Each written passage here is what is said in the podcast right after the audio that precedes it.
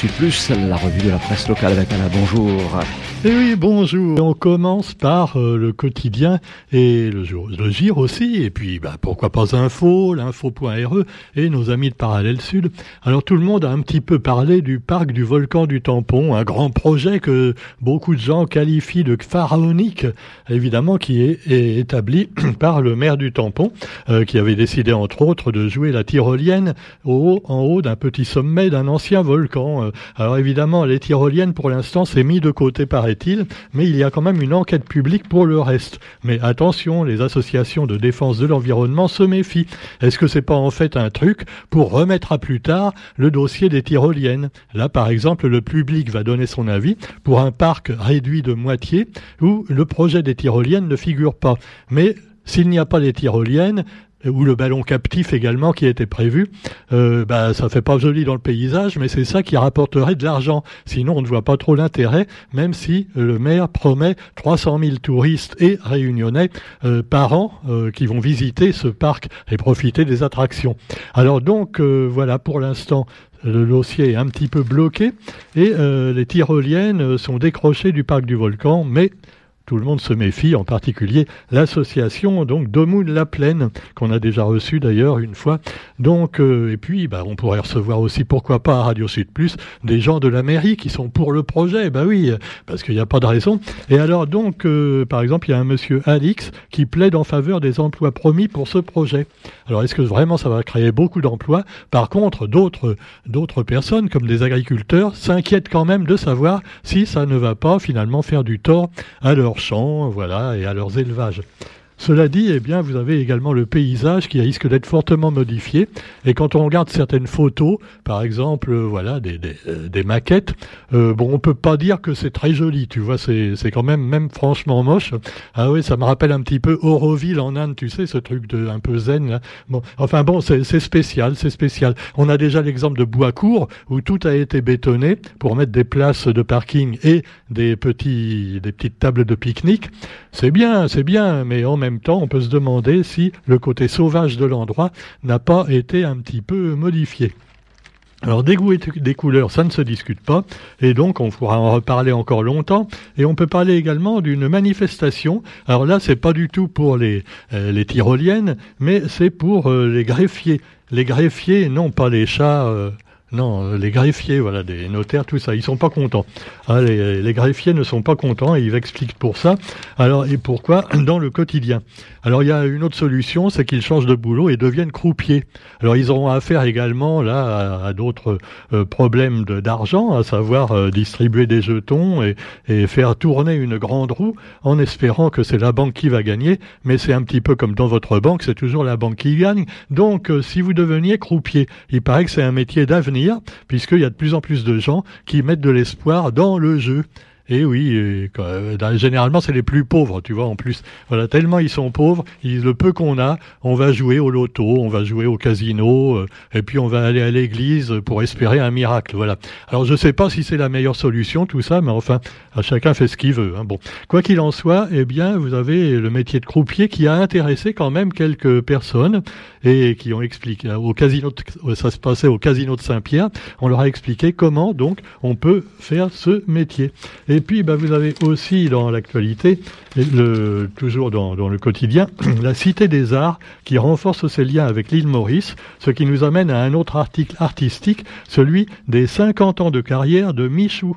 Et oui, un concert à Saint-Gilles le 12 août. Alors les plus jeunes préfèrent peut-être le ragaton et, et l'afrobeat, mais cela dit, non, j'ai pas dit un gros mot, Roger, c'est afrobeat. C'est ce qu'on passe dans les théâtres Ibiza à fond, tu vois, dans la rue. Alors donc, Mitch, et puis quelquefois vos voisins aussi, alors donc Michou fête ses 50 ans de carrière et elle, c'était pas du tout le même genre, c'était le bon vieux Sega et on se souvient peut-être de son tube Largue la sauce. Ce n'est pas érotique du tout, Roger. La, sauce, ça n'a rien à voir. Tout de suite, les mauvaises pensées. Donc, elle chantait ça quand elle était, à peine majeure, d'ailleurs. On la voit sur la photo, toute jeune. Et maintenant, elle est toujours aussi jolie, Michou. Et elle va mettre toujours l'ambiance le 12 août au théâtre de Saint-Gilles pour ses 50 ans de carrière. Largue la sauce, mon gâté. Et puis, bah, vous avez aussi en musique maintenant, quelqu'un que les jeunes peut-être écoutent plus, c'est Michael Pouvin. Michael Pouvin, donc au Bicyc à Saint-Benoît, l'artiste aux 30 millions de vues sur YouTube, qui se produit pour la première fois dans l'Est, à la salle Grand Moon Lele. détail avec son album également qui vient de sortir, avec Pixel également et Cicron qui, verra, qui verra, qui qu'on verra à ses côtés au Bicyc. Bicyc Saint-Benoît, donc ça se passe le samedi 1er juillet. L'actualité également avec euh, bah, des Jeux olympiques bientôt, et alors les Jeux des îles de l'océan Indien à Madagascar. alors donc euh, médaillée d'or, on voit une dame, euh, c'est le, handisport. Hein. Alors elle a un fauteuil roulant spécial et elle fait vraiment sur une piste, elle fonce. Hein. Ah, faut pas se mettre devant, hein, sinon vous êtes écrabouillé complètement. Alors cela dit, voilà, c'est les Jeux paralympiques de Tokyo et il y aura également des champions de l'île Maurice, entre autres Noémie Alphonse et puis quelques autres peut-être de Madagascar et de la Réunion aussi à découvrir.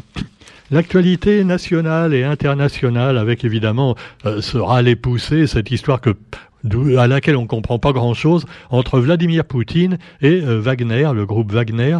Non, c'est pas du rock, hein. ah non, c'est ou alors c'est du métal, euh, du death metal. Hein. Alors cela dit, vous avez Prigogine, non, c'est pas un nom de médicament, c'est le nom du chef de Wagner qui a voulu envahir la Russie il y a trois jours. Alors ça paraît assez aberrant, tu vois.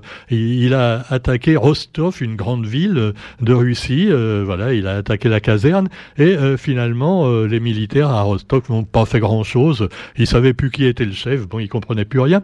Donc c'était le bordel. Alors Poutine a essayé de remettre de l'ordre et alors il a conclu, paraît-il, un accord avec Prigogine.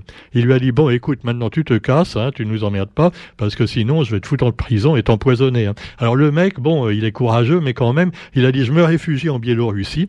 Et puis alors il y a évidemment il y a des complotistes qui ont dit il se réfugie en Biélorussie euh, après sa tentative de coup d'État contre Poutine, c'est pour mieux attaquer l'Ukraine. Ah, c'est malin, ça. Il paraît que c'est Poutine qui aurait imaginé tout ça, tu vois, pour faire croire aux Occidentaux qu'ils étaient fâchés. Ben non, ben, alors on ne sait pas, en fait, on n'en sait rien du tout. Alors l'avenir de Wagner, euh, qui continue quand même en Afrique, hein, parce que souvenez-vous, maintenant, euh, avant il y avait les Français, maintenant c'est les Russes et les Chinois qui sont en Afrique. Voilà. Alors il y a les Africains, il y en a qui sont contents. Ils disent, oh, il y en a marre de France-Afrique. Maintenant, ils vont avoir euh, Poutine Afrique. Je ne sais pas si c'est mieux. Hein. Surtout, c'est imaginer qu'un jour Prigogine prenne le pouvoir. Carrément, le dur, le dur de dur de Wagner. Ah, ce serait encore pire que Poutine. Hein. Poutine, c'est Mère Teresa à côté. Hein, non. Alors, cela dit, la stratégie en suspens de Wagner, et qui est quand même le bras armé de Moscou à l'étranger. Et puis alors, euh, il y en avait un autre, c'était le ministre de la Défense russe. Alors lui, il paraissait un peu couillon dans l'affaire parce que bon, euh, il lui a dit qu'est-ce que tu fous quoi, c'est le bordel. Alors le ministre de la Défense, Sergei Shoigu, qui était absent pendant la rébellion du patron de Wagner, est réapparu dans une vidéo. Alors on le voit en train d'inspecter des forces engagées en Ukraine. Tu vois la tête du mec, tu vois? C'est Michel Galabru en version méchant, tu vois. Un Michel Galabru qui aurait l'air antipathique.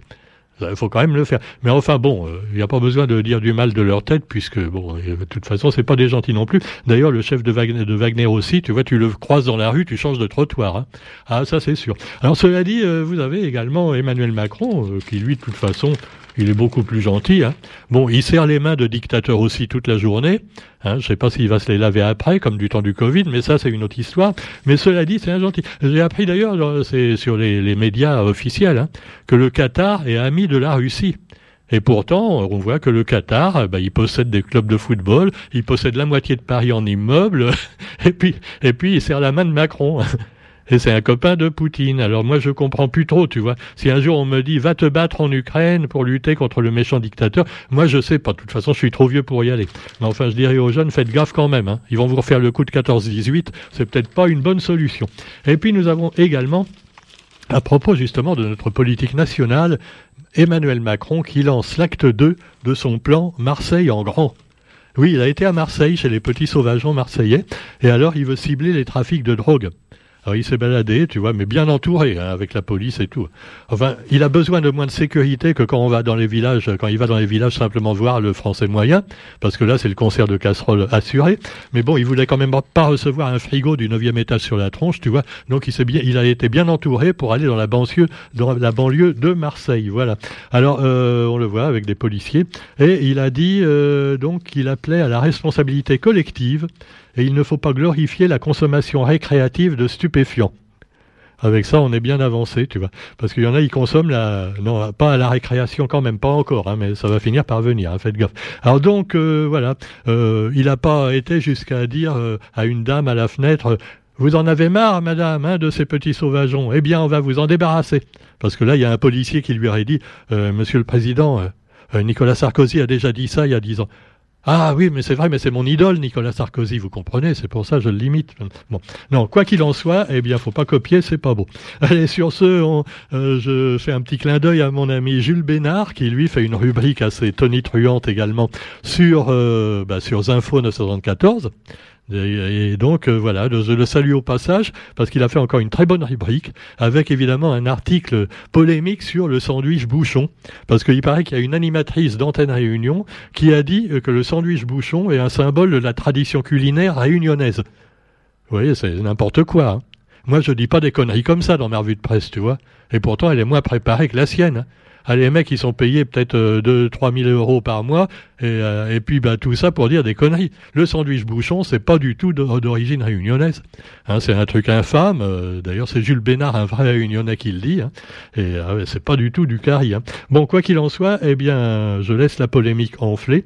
C'est quand même moins grave que celle du volcan du tampon. Et on se retrouve quant à nous euh, demain pour la revue de la presse sur Radio Sud Plus. Salut